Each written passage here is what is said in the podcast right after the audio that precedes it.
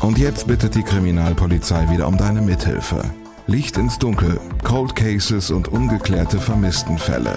Ein Podcast der Podcastfabrik und Mike Mattis.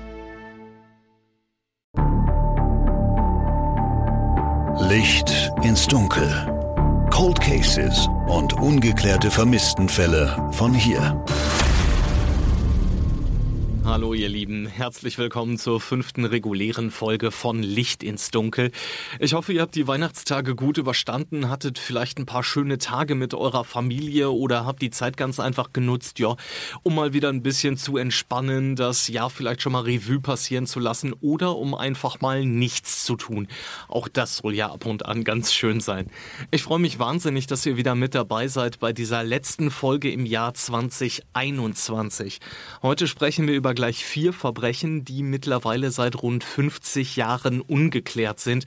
Ein halbes Jahrhundert, in dem die Polizei tatsächlich alles versucht hat, um den Mörder zu kriegen, bisher aber eben ohne Erfolg.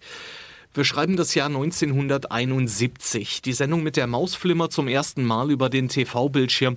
Walter Ulbricht tritt als erster Generalsekretär des Zentralkomitees der SED zurück und macht damit Platz für Erich Honecker. Willy Brandt bekommt den Friedensnobelpreis und aufmüpfig wird zum Wort des Jahres gewählt. Es ist der 21. November. Die Sonne war an diesem Tag eh kaum zu sehen. Der ganze Tag war grau und trist in Münster. Nun ist es dunkel geworden in Westfalen und es fängt auch noch an zu nieseln. Das Thermometer zeigt etwas mehr als vier Grad an und es hängt leichter Nebel über dem Münsterland.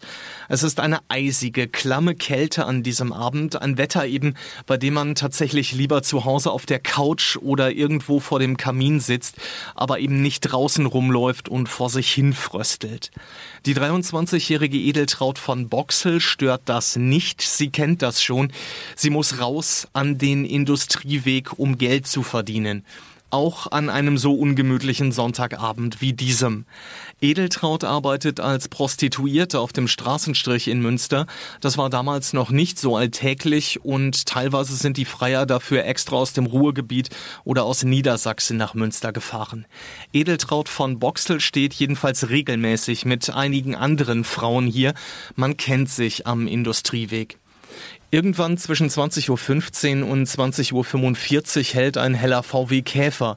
Die 23-Jährige steigt ein und der Wagen fährt ein paar Meter weiter.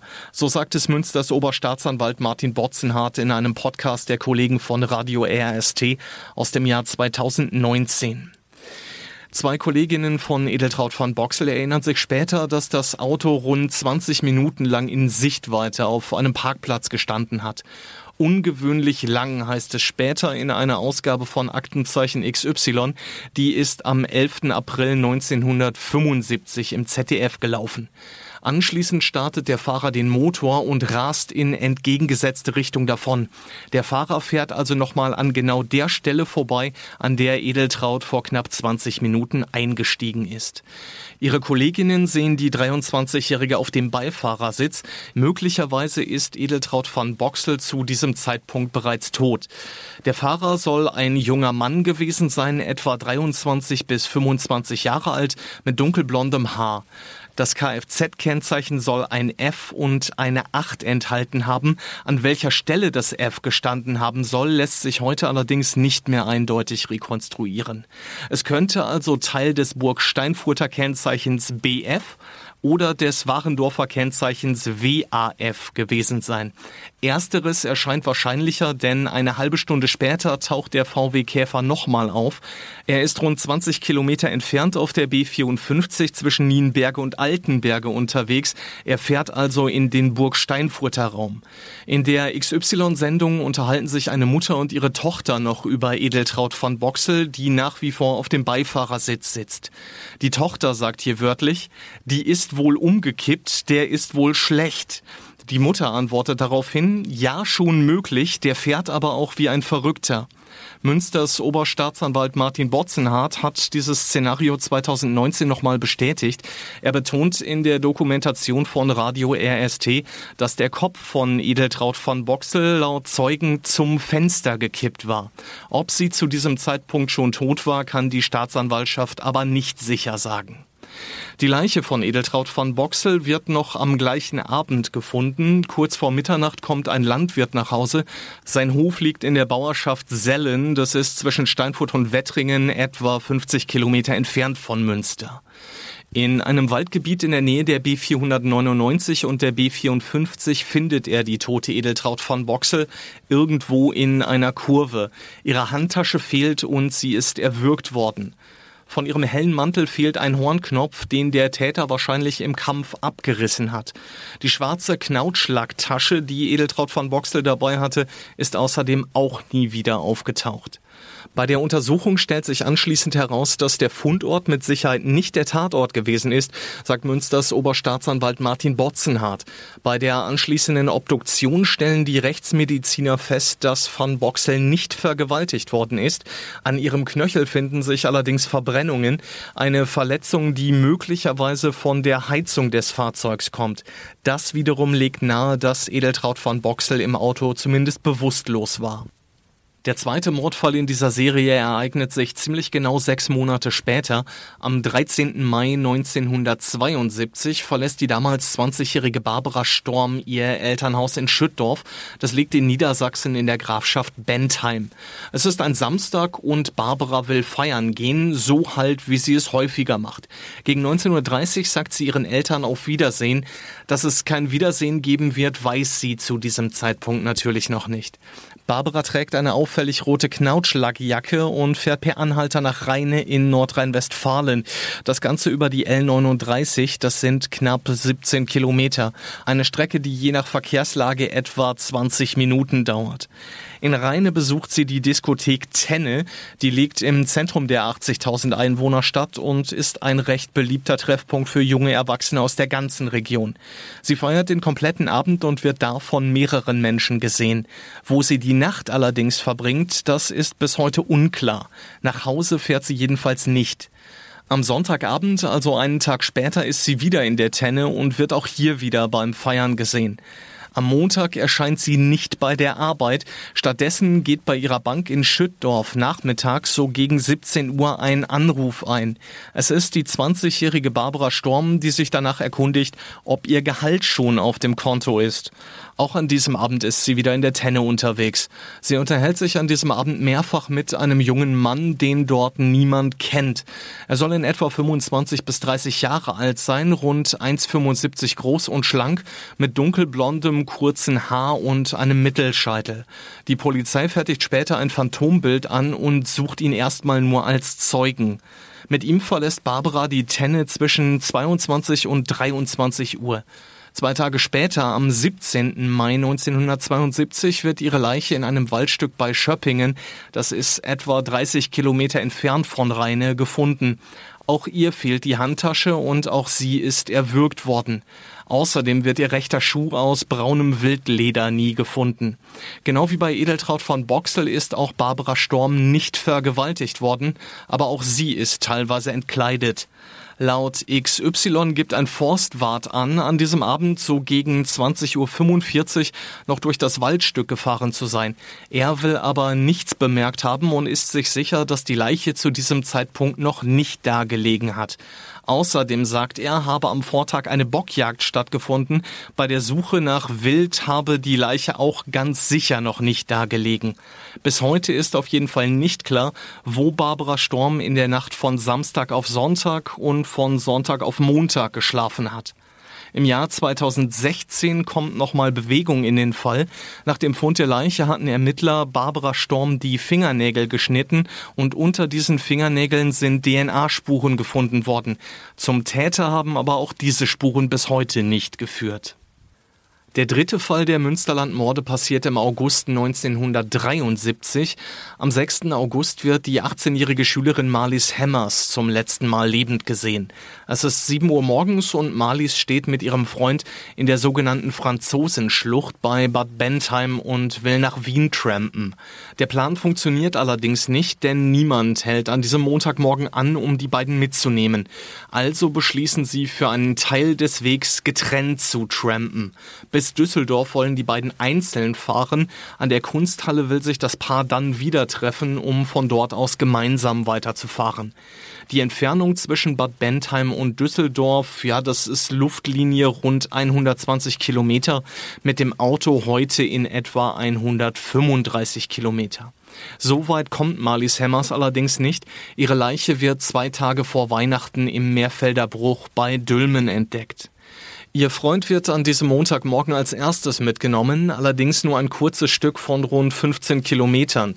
Er steht also rund eine Stunde später am Ortsausgang von Ochtrup im Kreis Steinfurt.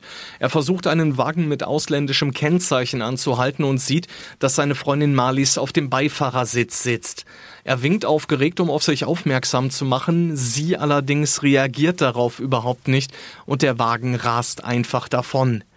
Am Nachmittag steht er dann vergeblich vor der Kunsthalle in Düsseldorf. Er weiß nicht, dass seine Freundin möglicherweise zu diesem Zeitpunkt schon nicht mehr lebt. Er steht sieben Stunden lang vor der Kunsthalle und wartet immer nervöser auf seine Freundin, doch die kommt und kommt einfach nicht. Irgendwann hält er es nicht mehr aus, er geht zur Polizei und meldet Marlies Hemmers als vermisst. Viereinhalb Monate fehlt jede Spur von der 18-Jährigen. Dann allerdings gibt es doch die traurige Gewissheit. Zwei Tage vor Weihnachten wird ihre stark verweste Leiche im Meerfelder Bruch bei Dülmen entdeckt, rund 66 Kilometer entfernt von ihrer Heimatstadt Bad Bentheim. Eine Todesursache lässt sich viereinhalb Monate nach ihrem Verschwinden nicht mehr feststellen. Hinweise auf ein Sexualverbrechen können die Ermittler auch damals nicht mehr feststellen. Anders als bei Edeltraut van Boxel und Barbara Storm wird ihr Gepäck direkt neben ihr gefunden, nur ihr Pass und der Jugendherbergsausweis sind verschwunden. Ob Marlies schon tot war, als sie in dem Auto mit ausländischem Kennzeichen an ihrem Freund in Ochtrup vorbeigefahren ist, das können die Ermittler bis heute nicht sagen. Das vierte und letzte Opfer des Münsterland-Mörders ist die 22-jährige Erika Kunze. Erika studiert an der Pädagogischen Hochschule in Münster. Sie hat eine Zwischenprüfung gerade mit einer 2 bestanden und will jetzt nach Hause zu ihren Eltern nach Nordhorn in Niedersachsen fahren. Gegen 13 Uhr ruft sie ihre Mutter aus einer öffentlichen Telefonzelle an. Sie erzählt ihr von der Prüfung und von den Plänen zu Besuch zu kommen. Erika kündigt sich für den Abend an. Sie will so in etwa gegen 17.30 Uhr zu Hause sein. Vorher allerdings muss sie noch kurz in die Bücherei. Gegen 15 Uhr startet sie dann an diesem Dienstag. Es ist der 22. Oktober 1974, also etwa drei Jahre nach dem ersten Mord an Edeltraut von Boxel. Erika Kunze steht an der Steinfurter Straße in Münster und will nach Hause trampen. Das macht sie nicht zum ersten Mal, sondern sie fährt auf diese Weise mehrmals pro Woche zwischen Münster und Nordhorn hin und her. Zwischen den beiden Städten liegen knapp 64 Kilometer. Das ist damals in etwa eine Autostunde. In ihrer blauen Hose und der roten Jacke wartet sie also am Ortsausgang von Münster auf eine Mitfahrgelegenheit. Eine Sekretärin, die in einem Büro auf der anderen Straßenseite sitzt, ist die letzte, die die Studentin lebend sieht. Sie beobachtet, wie Erika mit einem Autofahrer spricht, dann aber doch nicht einsteigt. Wann Erika genau mitgenommen wird und vor allem von wem, das kann die Sekretärin später nicht mehr sagen. Zu Hause warten ihre Eltern jedenfalls vergeblich. Erika kommt an diesem Abend nicht an. Gegen 18 Uhr allerdings ist ein Autofahrer im Samarot in der Grafschaft Bentheim unterwegs. Er fährt auf einem schmalen Waldweg und hängt hinter einem langsam fahrenden Mercedes mit Burgsteinfurter Kennzeichen fest. Auf dem Beifahrersitz, so heißt es später, sitzt eine Frau. Der Mercedes-Fahrer sucht anscheinend immer wieder eine Zufahrt in diesen Wald. Diese Beobachtung schätzt die Polizei später als sehr wichtig ein. An einem Forstweg biegt der Fahrer in den Wald ein. Nur ein paar Meter weiter wird Erika Kunze etwa eine Woche später tot aufgefunden. Erika Kunze ist vollständig bekleidet, aber auch ihr fehlt die Handtasche. Darin verschiedene Ausweise, ein Schlüsselbund und die Karte für die Bibliothek. Außerdem ist eine geblümte, durchsichtige Plastiktasche mit einem Pädagogiklehrbuch verschwunden. Anders als bei den anderen drei Mordfällen, die zu den Münsterlandmorden gezählt werden, ist Erika Kunze ganz massiv angegangen worden, sagt Osnabrücks Oberstaatsanwalt Dr. Alexander Rethemeyer im Interview mit Radio RST. Demnach ist die 22-Jährige an massiven Schädel- und Hirnverletzungen gestorben. Der Täter hat sie anschließend noch gewürgt, das aber sei schon nicht mehr todesursächlich gewesen. VoiceOver sagt dir, was auf deinem iPhone-Display passiert. VoiceOver ein. Einstellungen. So kannst du es ganz einfach durch Zuhören benutzen. Bücher, Kontakte, Kalender, zum Öffnen doppeltippen. Frühstück mit Anna von 10 bis 11. Und dein Tag kann kommen. Bedienungshilfen. Es steckt mehr in einem iPhone. Der Täter muss also 1971 einen hellen VW Käfer und im Oktober 1974 einen dunklen Mercedes mit Burgsteinfurter Kennzeichen gefahren haben. Die Kriminalpolizei Nordhorn und die Kriminalpolizei Münster ermitteln in diesen Fällen. Die Belohnung liegt bei insgesamt 13.000 D-Mark. Die westfälischen Nachrichten, die im Laufe der Jahre immer wieder sehr ausführlich über die Münsterland-Morde geschrieben haben, zitieren Joachim Poll von der Kripo Münster mit den Worten, es ist enorm, was die Kollegen damals mit ihren im heutigen Vergleich bescheidenen Möglichkeiten geleistet haben ohne die Arbeit der Polizei damals, also beispielsweise das Abkleben der Leichen oder die Fingernägel von Barbara Storm in der Asservatenkammer, wären DNA-Tests heute nicht oder zumindest nur schwer möglich. Im Laufe der Jahre hat es mindestens eine Exhumierung gegeben. Da ist also ein Toter, der früher mal verdächtig war und inzwischen gestorben ist, wieder ausgegraben worden, ganz einfach um auszuschließen, dass er der Täter ist. Rund um diese Mordserie gibt es auch heute, 50 Jahre danach, noch viele offene Fragen. Beispielsweise, warum endete die Mordserie nach gut drei Jahren und vier Morden quasi von heute auf morgen abrupt? Wie hoch ist die Wahrscheinlichkeit, dass die Taten ein halbes Jahrhundert später überhaupt noch aufgeklärt werden können? Und warum werden diese Taten überhaupt einem Täter zugeschrieben? Immerhin ist ja bekannt, dass Edeltraut von Boxel 1971 in einem VW Käfer mitgenommen worden ist, Marlies Hemmers in einem Wagen mit ausländischem Kennzeichen gesessen hat und Erika Kunze in einem Mercedes mit Burg Steinfurter Kennzeichen transportiert worden ist. All das werde ich in der kommenden Woche mit Münsters Oberstaatsanwalt Martin Botzenhardt besprechen. Dann geht es auch um mehrere Theorien, die es zu den Münsterlandmorden gibt.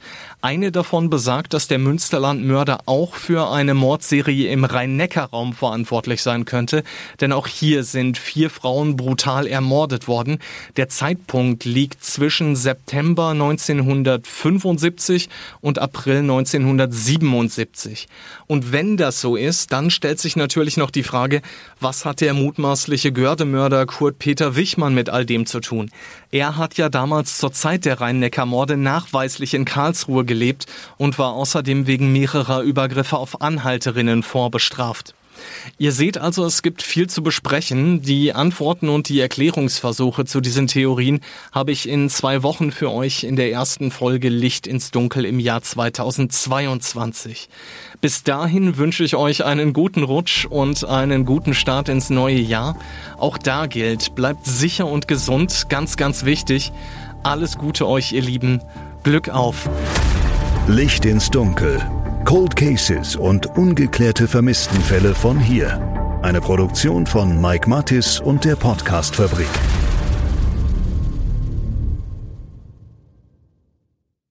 Ein Blutbad an Heiligabend in Gütersloh, ein Giftmord in Bielefeld oder ein Femizid in Preußisch-Oldendorf. Die schlimmsten Verbrechen passieren unmittelbar vor unserer Haustür. Im Podcast Ostwestfälle gehen wir den Verbrechen auf die Spur. Wir sprechen mit Strafverteidigern, mit Journalistinnen und Journalisten, die die Fälle Monate, teilweise sogar jahrelang begleitet haben. Ostwestfälle, der True Crime Podcast der Neuen Westfälischen. Jetzt auf nw.de und überall, wo es Podcasts gibt.